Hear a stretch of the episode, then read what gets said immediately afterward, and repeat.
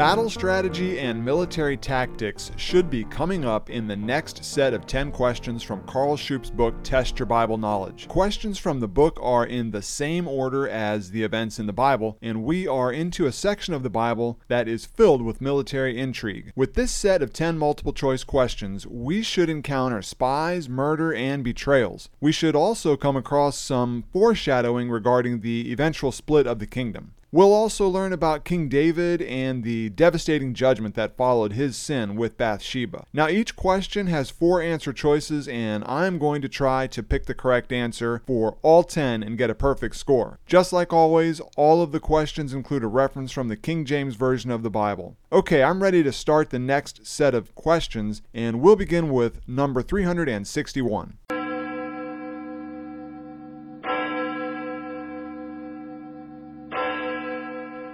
Okay, question number 361. The woman of Bahurim spread ground corn on a covering over a well's mouth to A. Speed the sprouting of seed corn by the moisture from below. B. Conceal the well from thirsty wayfarers. C. Trap her neighbor's poultry. Or D. Hide the messengers to King David from Absalom's servants. Okay, some of those answer choices are a little bit interesting and we can eliminate some right off the bat. Conceal the well from thirsty wayfarers, that's not the correct answer. Feed the sprouting of seed corn by the moisture from below. That's not right either. I think that the correct answer here is choice D. Hide the messengers to King David from Absalom's servants. So for 361, I'm going to pick D. Question number 362. When Absalom rejected the counsel of Ahithophel to pursue David with a small force and spare all of David's companions, Ahithophel A. defected to David, B. loyally obeyed, C. sulked in his house, or D. hanged himself. And I remember this story the correct answer here is D, hanged himself. 363. Joab was replaced as commander of the armed forces under Absalom by his A, aunt's grandson, B, cousin's husband, C, nephew's father, or D, brother.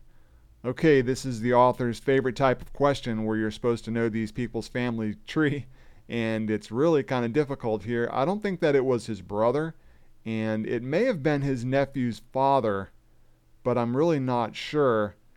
And it could also be B, his cousin's husband. I don't think it's A, though, the grandson. So for question number 363, I'm going to make a guess here and say that it is answer C, the cousin's husband. And we'll have to just find out what the correct answer is in just a minute. All right, question number 364. Absalom's mule, having carried him under the thick boughs of a great oak, so that his head was caught in the oak, Absalom was A. left hanging from the tree alive, B. killed immediately because his neck was broken, C left standing but unable to move, or D, slowly strangled. I remember this story, and it's not D, slowly strangled. I remember that King David had given the warriors instructions not to kill Absalom, his son. And I remember that they disregarded those orders, so he must have been left hanging from the tree and alive because I think that they, the rest of the military, and I think it was even Joab, came over and killed Absalom. So I'm going to pick Answer choice A, left hanging from the tree alive. 365. David's cry, O Absalom, was one of A, triumph, B, rebuke, C, recognition, or D, grief. And I'm going to go right for D as my answer for 365, grief. 366. After he had helped win the battle in the wood of Ephraim for David, Joab was a. Confirmed for life as commander of David's army. B. Retired with honors and rich rewards. C. Given David's daughter in marriage. Or D. Replaced by the commander of Absalom's forces, Amasa. I think that the answer here is D. That he was replaced by the commander. And I think it was because he had killed Absalom, but I'm not really sure. But I'm going to stick with my answer here for 366, and it is D, replaced by the commander of Absalom's forces, Amasa. 367. The 80 year old Barzillai when King David invited him to stay with him in Jerusalem, A. jumped for joy, B. backed off suspiciously, C. inquired about the accommodations, or D. gracefully declined. And here again, the answer is D, gracefully declined. I remember in the story, this man kept making a point of his age and he decided not to go. So I'm pretty sure that the answer here is D, gracefully declined. 368. Upon his return to Jerusalem, David's ten concubines, and then it says C number 360, were A. restored to David's bedchamber, B. executed, C. shut up for the rest of their lives, or D. hired out as prostitutes. And it is not D, hired out as prostitutes, and I don't think that it's B, so I am going to go for C shut up for the rest of their lives is my answer for number 368. Number 369. The head of Sheba thrown over the wall to Joab was that of a A. rebel, B. queen, C. priest, or D. general? Okay, this is a pretty good question. I remember that Sheba I believe, had taken over, but I don't remember if it was the priest or the queen. But if he had taken over, it must be a rebel. So I'm going to go for answer number A here for 369 and we'll have to see what the real answer is in just a second. All right, question number 370. All that the Gibeonites said they wanted as reparations for Saul's attempts to destroy them was seven A. Cities of Israel to occupy, B. Concubines of David to prostitute. C. Men of the sons of Saul to hang.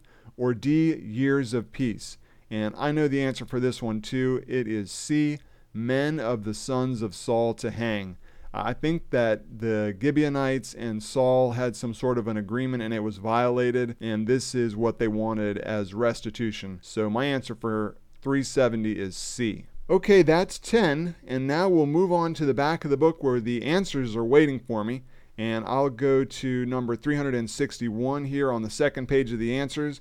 I put down D, and the correct answer is D. And that question was the one about the seed corn, the ground corn that was spread over the mouth of the well and the correct answer hide the messengers to King David. All right, moving on to 362. The correct answer for that one is D also, and that's what I wrote down here D. That question was the one about Absalom rejecting the counsel of Ahithophel, and it was in fact D that he hanged himself. 363. The correct answer is A, and I wrote down D. So let's go back and see what that question was all about. And it was the question about the relationship, and it was kind of a guess on my part. And the correct answer is A, the aunt's grandson. So look at that. Got that one completely wrong when I picked B, the cousin.